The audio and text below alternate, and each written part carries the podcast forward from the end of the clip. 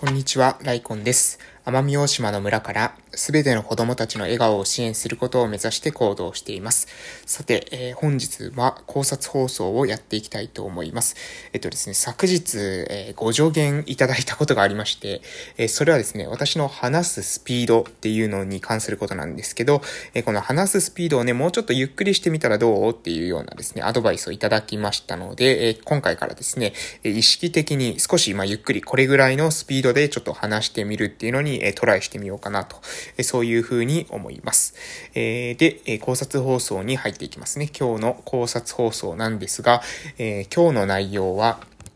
え、オンライン化に関することですね。え、オンラインはもうインフラですというような話をしていきたいと思います。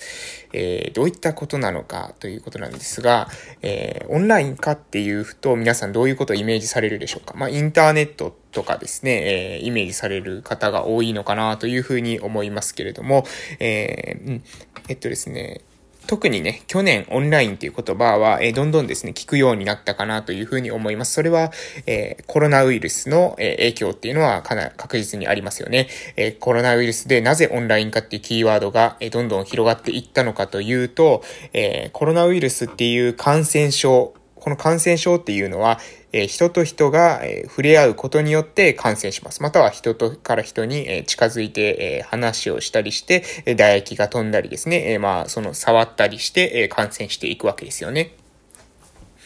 で、えー、こういった感染症というのは人から人へ移っていくものなので、なぜオンライン化が流行ったのかというと、オンラインを使うと、えー、人と人が直接会わなくても、オンラインというものによって繋がることができるからですね。私たちは普段喋るときは1対1で向き合って喋るのがコミュニケーションの基本と思っていると思いますが、これはですね、実は感染症にとっては結構厄介なんですよね。マスクをつけたとしても、やはり感染のリスクを抑えることは、えー、抑えるというか完全に防ぐことはできません。しかし、間にインターネットというものを挟むことによって、インターネットはですね、感染を、インターネット感染っていうことはですね、えー、ありませんので、え私たちはインターネットを介することで感染症を防ぐことができるというふうに、えー、みんな思ったわけです。なので、オンライン化が広がったわけですね。特に、え、都市部とか、え、東京とかですね、大阪とか、え、まあそういったような人口が多いところで、えー、はより、えー、そういったところに人が密集しないように自宅から、えー、在宅ワーク、リモートワーク、テレワークなんて、まあ、いろんな言い方ありますけれども、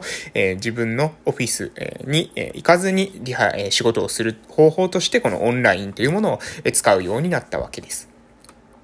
で、えー、他にもですね、えこのオンラインの方法として、えー、またですね、感染症、あ、ごめんなさい、えー、感染症の対策として、えー、一緒にですね、広がっていったものの中に、キャッシュレス決済というのもあるかなというふうに思います。でこれもですね、同じですよね。キャッシュレス決済っていうのは、効果だったり、え、紙幣だったりを使って、え、お金のやり取りをしている。しかしこのお金とか紙幣を使うときに必ず手渡しになるので、そこで感染のリスクが発生してしまう。そこをキャッシュレス決済にすると、まあ、例えば PayPay とか、今一番有名なのは PayPay かなというふうに思いますが、そういったキャッシュレス決済を使うことによって人と人が直接ですね、お金を渡し、渡すことがなくなる。そうすると、感染のリスクが抑えられると。ということで、えー、くしくもですね、オンラインとかですね、えー、キャッシュレス決済とか、えー、こういった、うん、えー、テクノロジーというものは、えー、人間がですね、前向きに、えー、オンラインを入れると、えー、私たちがその地理的なハンディキャップ、距離によるハンディキャップを克服することができるからとか、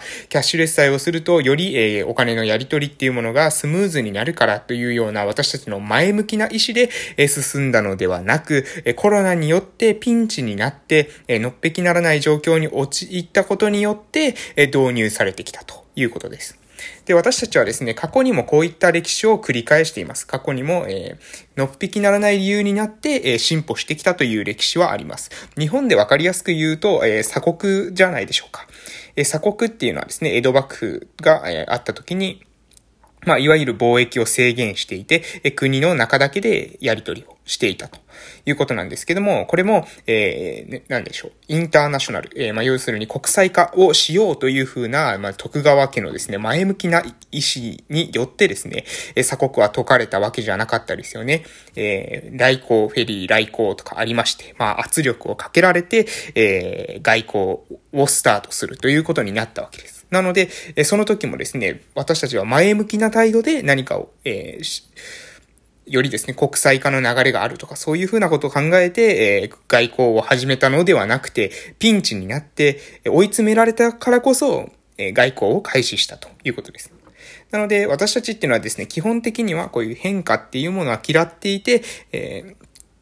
自分たちの、えー、常してようもない状況に追い込められた時に、えー、しょうがなく進化してきたというのが歴史があります。で、こ、これだいぶちょっとすいません、脱線してしまったんですけど、その流れで、えー、オンラインはインフラですというような話になります。えー、っとですね、その前、まあ昔のですね、黒船の来航の時も一緒なんですけれども、そうやって、え、国際化した後に、え、その国際化したことがですね、戻るっていうことも、これもまたないことなんですよね。私たちは、え、進化するとか、それはどうしようもない状況に追い込まれて、え、まあお尻を叩かれるようにして、え進歩していく人類というのは進んでいくんですよね。文化が前に進んでいくんです。えー、鎖国していたところから国際化の流れに変わっていったわけです。しかし、国際化の流れに変わった後にまた鎖国になったりっていうことはこれなかなか起きないわけですね。もちろん戦争中とかそういった時には、えー、あったことがありましたが、けれども、うん、完全な、まあ、江戸幕府のような状態には戻らなかったわけですね。で、こういったように、こういったように、うん、私たちっていうのは何かですね、テクノロジーとか文化の影響で、え、前に進んだら、その、前に進んだ後、特に、え、テク、ば、えー、っとですね、ごめんなさい。うん。えっ、と、文化は戻ることがあるかもしれません。文化は、まあ、昔のですね、こう、行ったり来たりするようなところがありますけれども、テクノロジーに関してはこれないですよね。うん、例えば、織田信長が、あの、ひなわ銃を使い始めてからも、あの、銃が、あの、当たり前になりましたね。日本の中でも戦う時に銃を使う、えー、竹槍とかですね、えー、剣とか、えー、馬を使っていた時代から銃になって、もうその後は銃がずっと使われるようになってきたということです。で、えー、戦争に関してもそうですね、戦争に関しても強い武器が生まれた時に、その昔のちょっと弱い武器を使おうっていう人はいなくなっていくんですよ。強い武器が生まれたら必ずその武器を使うようになってきます。今であればですね、まあ、核っていうものが、えー、世界にあるので、その核が、えー、核兵器っていうものを、まあ、相手に対してですね、その武力を示すツールとして使ったり、より強い兵器を生み出したら、そのより強い兵器を使ったり、より便利なテクノロジーが出たら、そのより便利なテクノロジーを使いますよね。え私たちは、まあ、メールとかですね、もう使ってましたけれども、えそれがもうチャット、LINE とか、え今使うようになったら、まあ、なかなかですね、メールのやり取りをすることっていうのは減っているのではないでしょうか。そういうふうに私たちっていうのは、なかなかね、メールで十分っていうふうに思ってたり、電話で十分っていうふうに思われてた人も、え新しい何かを導入すると、その導入に伴ってですね、昔のものが消えるっていうことがこれよくあることです。で、え、何が言いたいのかっていうと、オンライン化とかキャッシュレス決済化っていうのが今回この有事のタイミングで広がりました。で、この有事のタイミングで広がって、え、で、これがですね、コロナウイルスが終わったからといって、このオンライン化の流れがなくなったりとかですね、キャッシュレス決済に行ってたのが現金に戻すなんてことはですね、これはないんですね。これは基本的には前に進進んだものは戻らないっていうのが特にテクノロジーに関しては顕著です。スマホにした後にガラケーに戻す人ってほとんどいないけれども、えー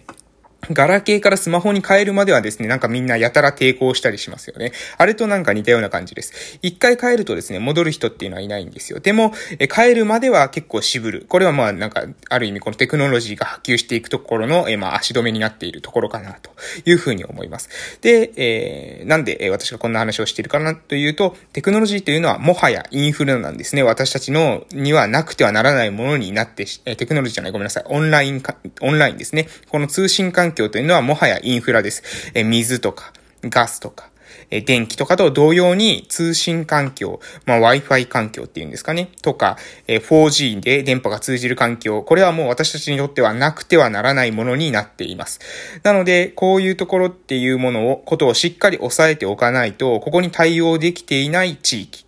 は、もう間違いなく、えー、衰退をせざるを得ないというふうに思ってます。それはなぜかというと、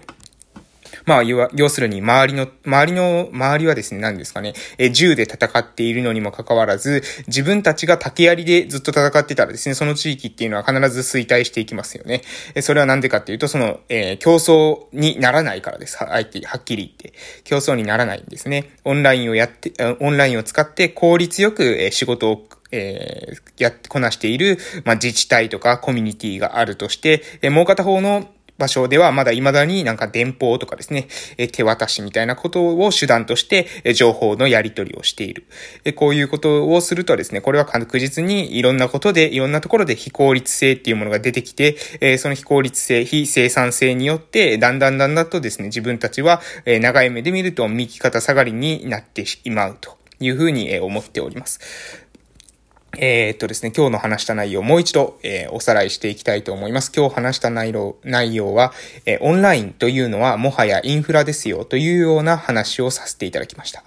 オンラインはインフラですという話ですね。なので、このオンラインの環境、通信の環境とか、えー、もしくは、えー、人ですね。人が、そのパソコンが使える、スマートフォンが使える、テクノロジーを使って、ある程度コミュニケーションとか、やり取りを行うことができるかどうかっていうのは、これからの時代で、えー、生き残っていくのか、えまあ、衰退していくのかっていう分かれ道になってくるってことです。なので、えここですね、しっかり押さえていただきたいのは、テクノロジーが出てきた時には、そのテクノロジーもこれは、えー、絶対になくならないという風な確定。まあ多分スマホがなくなることって多分ないですよね。こういう風にもうなくなることがないだろうと思ったテクノロジーに関してはしっかりと受け入れて、えー、自分が変化して学習していく。これが重要なんじゃないかなという風に思いました。オンラインは、えー、インフラです。なので、ぜひですね、オンラインに関して、まだ、うん、オンラインとかテクノロジー、スマートフォンとかに関してですね、嫌悪感を感じている、え何か自分が使えないという風に思思っている方は、えー、それをですね、使うような、え何か方法っていうものを考えてみられるといいんではないでしょうかということで終わらせていただきたいと思います。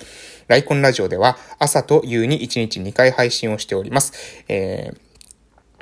ツイッターもやってますので、ご意見などありましたら、そちらからもメッセージいただけますと大変嬉しいです。最後まで聞いてくださって本当にありがとうございました。それではまたお会いしましょう。失礼しました。